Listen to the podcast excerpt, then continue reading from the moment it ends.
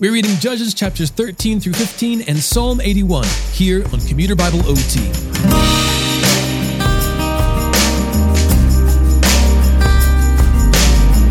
Today we'll begin to look at the life of Samson, a man who kept the Nazirite vow from his birth, until he didn't, and violated it several times over.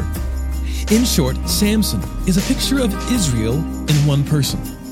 Meant to be set apart and holy, he instead takes his vows and his God lightly, defiling himself over and over. A Nazirite was supposed to avoid dead bodies, yet he eats honey from a lion's carcass and uses a jawbone for a weapon.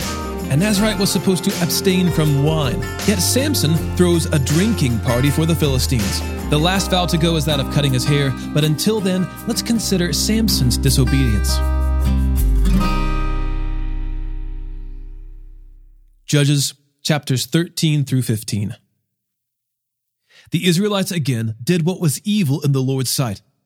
So the Lord handed them over to the Philistines forty years. There was a certain man from Zorah, from the family of Dan, whose name was Manoah. His wife was unable to conceive and had no children.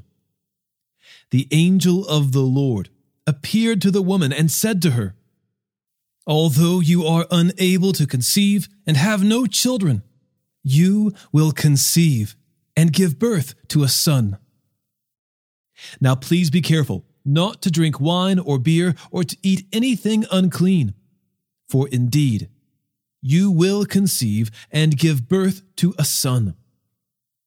You must never cut his hair, because the boy will be a Nazirite to God from birth, and he will begin to save Israel from the power of the Philistines." Then the woman went and told her husband, "A man of God came to me. He looked like the awe-inspiring angel of God. I didn't ask him where he came from, and he didn't tell me his name. He said to me, 'You will conceive and give birth to a son. Therefore, do not drink wine or beer, and do not eat anything unclean, because the boy will be a Nazirite to God from birth until the day of his death.'" Manoah prayed to the Lord and said, "Please, Lord, let the man of God you sent come again to us and teach us what we should do for the boy who will be born." God listened to Manoah, and the angel of God came again to the woman. She was sitting in the field, and her husband Manoah was not with her. The woman ran quickly to her husband and told him, "The man who came to me the other day has just come back." So Manoah got up and followed his wife. When he came to the man, he asked, "Are you the man who spoke with my wife?"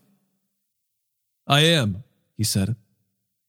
Then Manoah asked, "When your words come true, what will be the boy's responsibilities and work?" The angel of the Lord answered Manoah, "Your wife needs to do everything I told her. She must not eat anything that comes from the grapevine or drink wine or beer, and she must not eat anything unclean. Your wife must do everything I have commanded her." "Please stay here," Manoah told him, "and we will prepare a young goat for you." The angel of the Lord said to him, "If I stay, I won't eat your food. But if you want to prepare a burnt offering, offer it to the Lord." Manoah did not know he was the angel of the Lord. Then Manoah said to him, "What is your name, so that we may honor you when your words come true?" "Why do you ask my name?" the angel of the Lord asked him, "since it is beyond understanding." Manoah took a young goat and a grain offering and offered them on a rock to the Lord, who did something miraculous while Manoah and his wife were watching. When the flame went up from the altar to the sky, the angel of the Lord went up in its flame. When Manoah and his wife saw this, they fell face down on the ground. The angel of the Lord did not appear again to Manoah and his wife. Then Manoah realized that it was the angel of the Lord.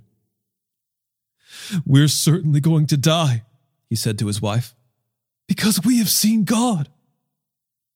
But his wife said to him, "If the Lord had intended to kill us, he wouldn't have accepted the burnt offering and the grain offering from us, and he would not have shown us all these things or spoken to us like this."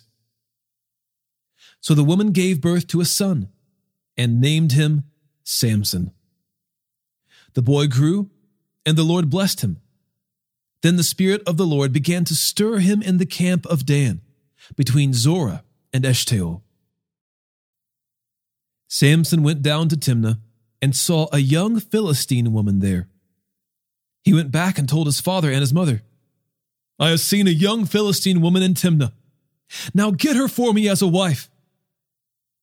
But his father and mother said to him, "Can't you find a young woman among your relatives or among any of our people? Must you go to the uncircumcised Philistines for a wife?" But Samson told his father, "Get her for me. She's the right one for me." Now his father and mother did not know this was from the Lord, who wanted the Philistines to provide an opportunity for a confrontation. At that time, the Philistines were ruling Israel. Samson went down to Timnah with his father and mother and came to the vineyards of Timnah. Suddenly, a young lion came roaring at him. The Spirit of the Lord came powerfully on him, and he tore the lion apart with his bare hands, as he might have torn a young goat.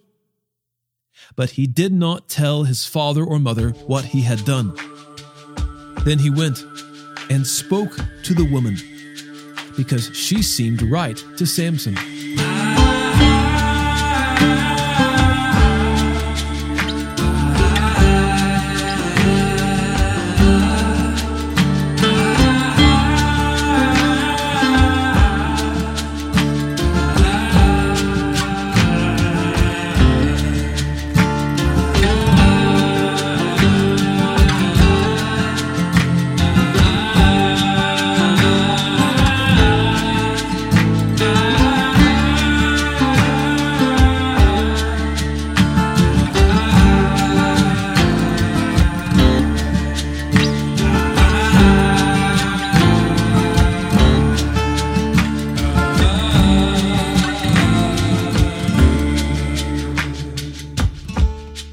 After some time, when he returned to marry her, he left the road to see the lion's carcass, and there was a swarm of bees with honey in the carcass.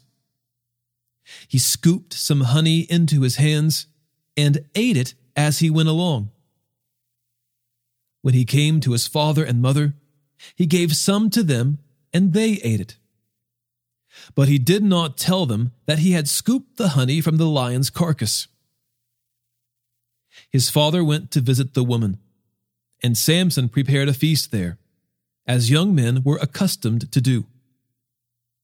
When the Philistines saw him, they brought thirty men to accompany him. "Let me tell you a riddle," Samson said to them. "If you can explain it to me during the seven days of the feast and figure it out, I will give you thirty linen garments and thirty changes of clothes. But if you can't explain it to me, you must give me thirty linen garments and thirty changes of clothes." "Tell us your riddle," they replied. "Let's hear it."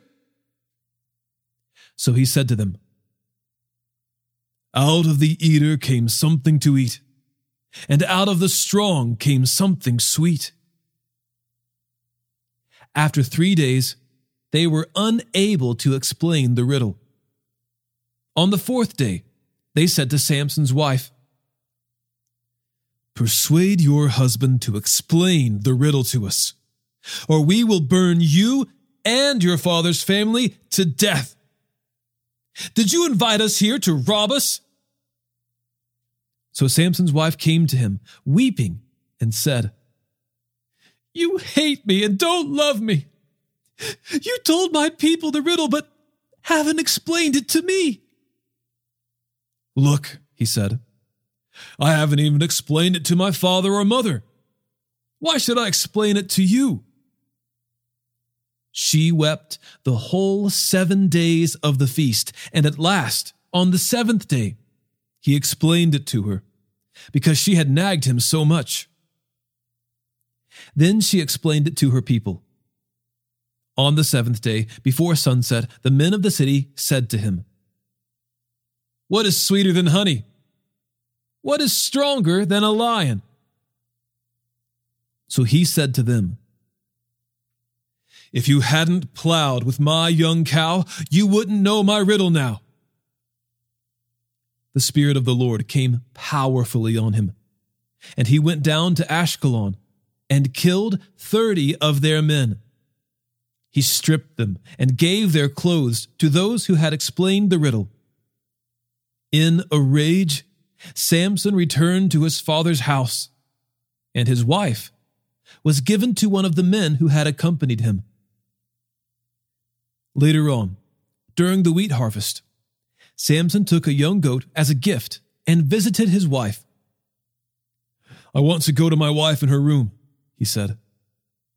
But her father would not let him enter. "I was sure you hated her," her father said. "So I gave her to one of the men who had accompanied you. Isn't her younger sister more beautiful than she is? Why not take her instead?" Samson said to them, "This time, I will be blameless when I harm the Philistines." So he went out and caught three hundred foxes. He took torches, turned the foxes tail to tail, and put a torch between each of the tails. Then he ignited the torches and released the foxes into the standing grain of the Philistines. He burned the piles of grain and the standing grain, as well as the vineyards and olive groves. Then the Philistines asked, "Who did this?" They were told, "It was Samson, the Timnite's son-in-law, because he took Samson's wife and gave her to his companion." So the Philistines went to her and her father and burned them to death. Then Samson told them, "Because you did this, I swear that I won't rest until I have taken vengeance on you."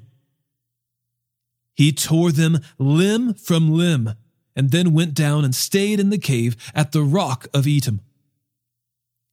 The Philistines went up, camped in Judah, and raided Lehi.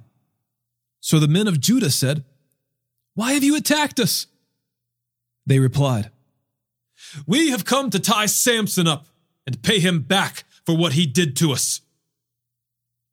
Then three thousand men of Judah went to the cave at the rock of Etam, and they asked Samson, "Don't you realize that the Philistines rule us?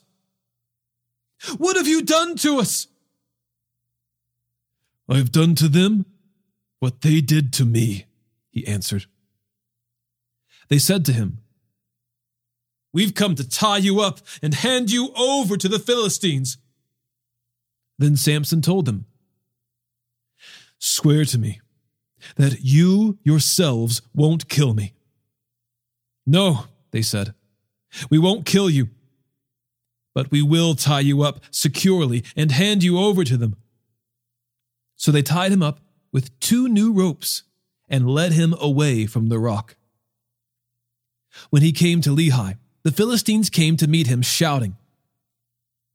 The Spirit of the Lord came powerfully on him, and the ropes that were on his arms and wrists became like burnt flax and fell off. He found a fresh jawbone of a donkey, reached out his hand, took it, and killed a thousand men with it.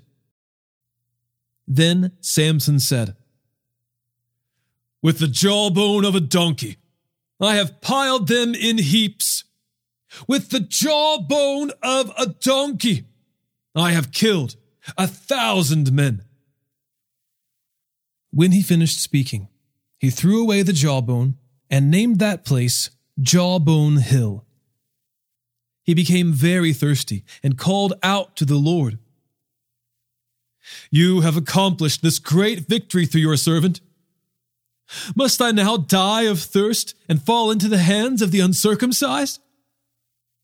So God split a hollow place in the ground at Lehi, and water came out of it. After Samson drank, his strength returned and he revived.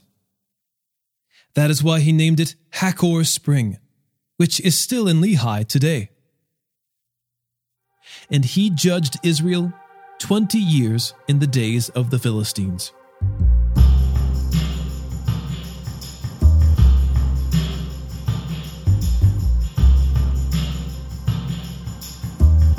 Psalm eighty-one.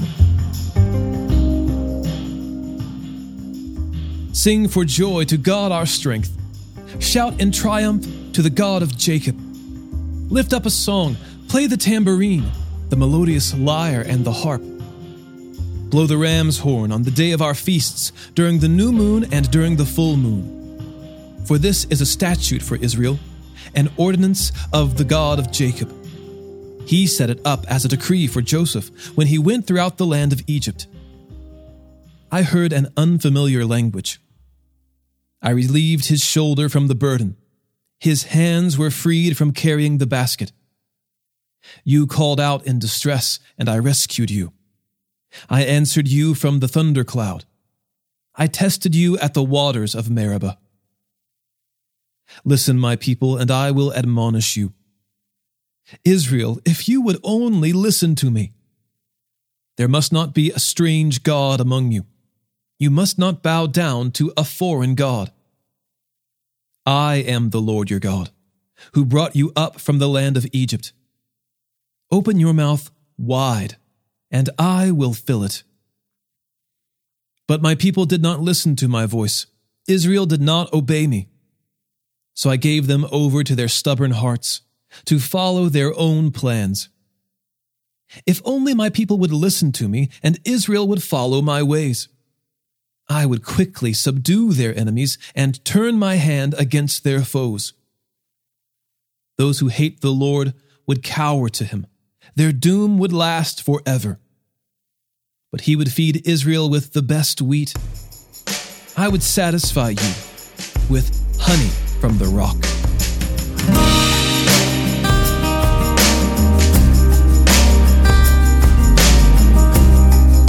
Today's episode was narrated and orchestrated by me, John Ross, and co-produced by the Christian Standard Bible.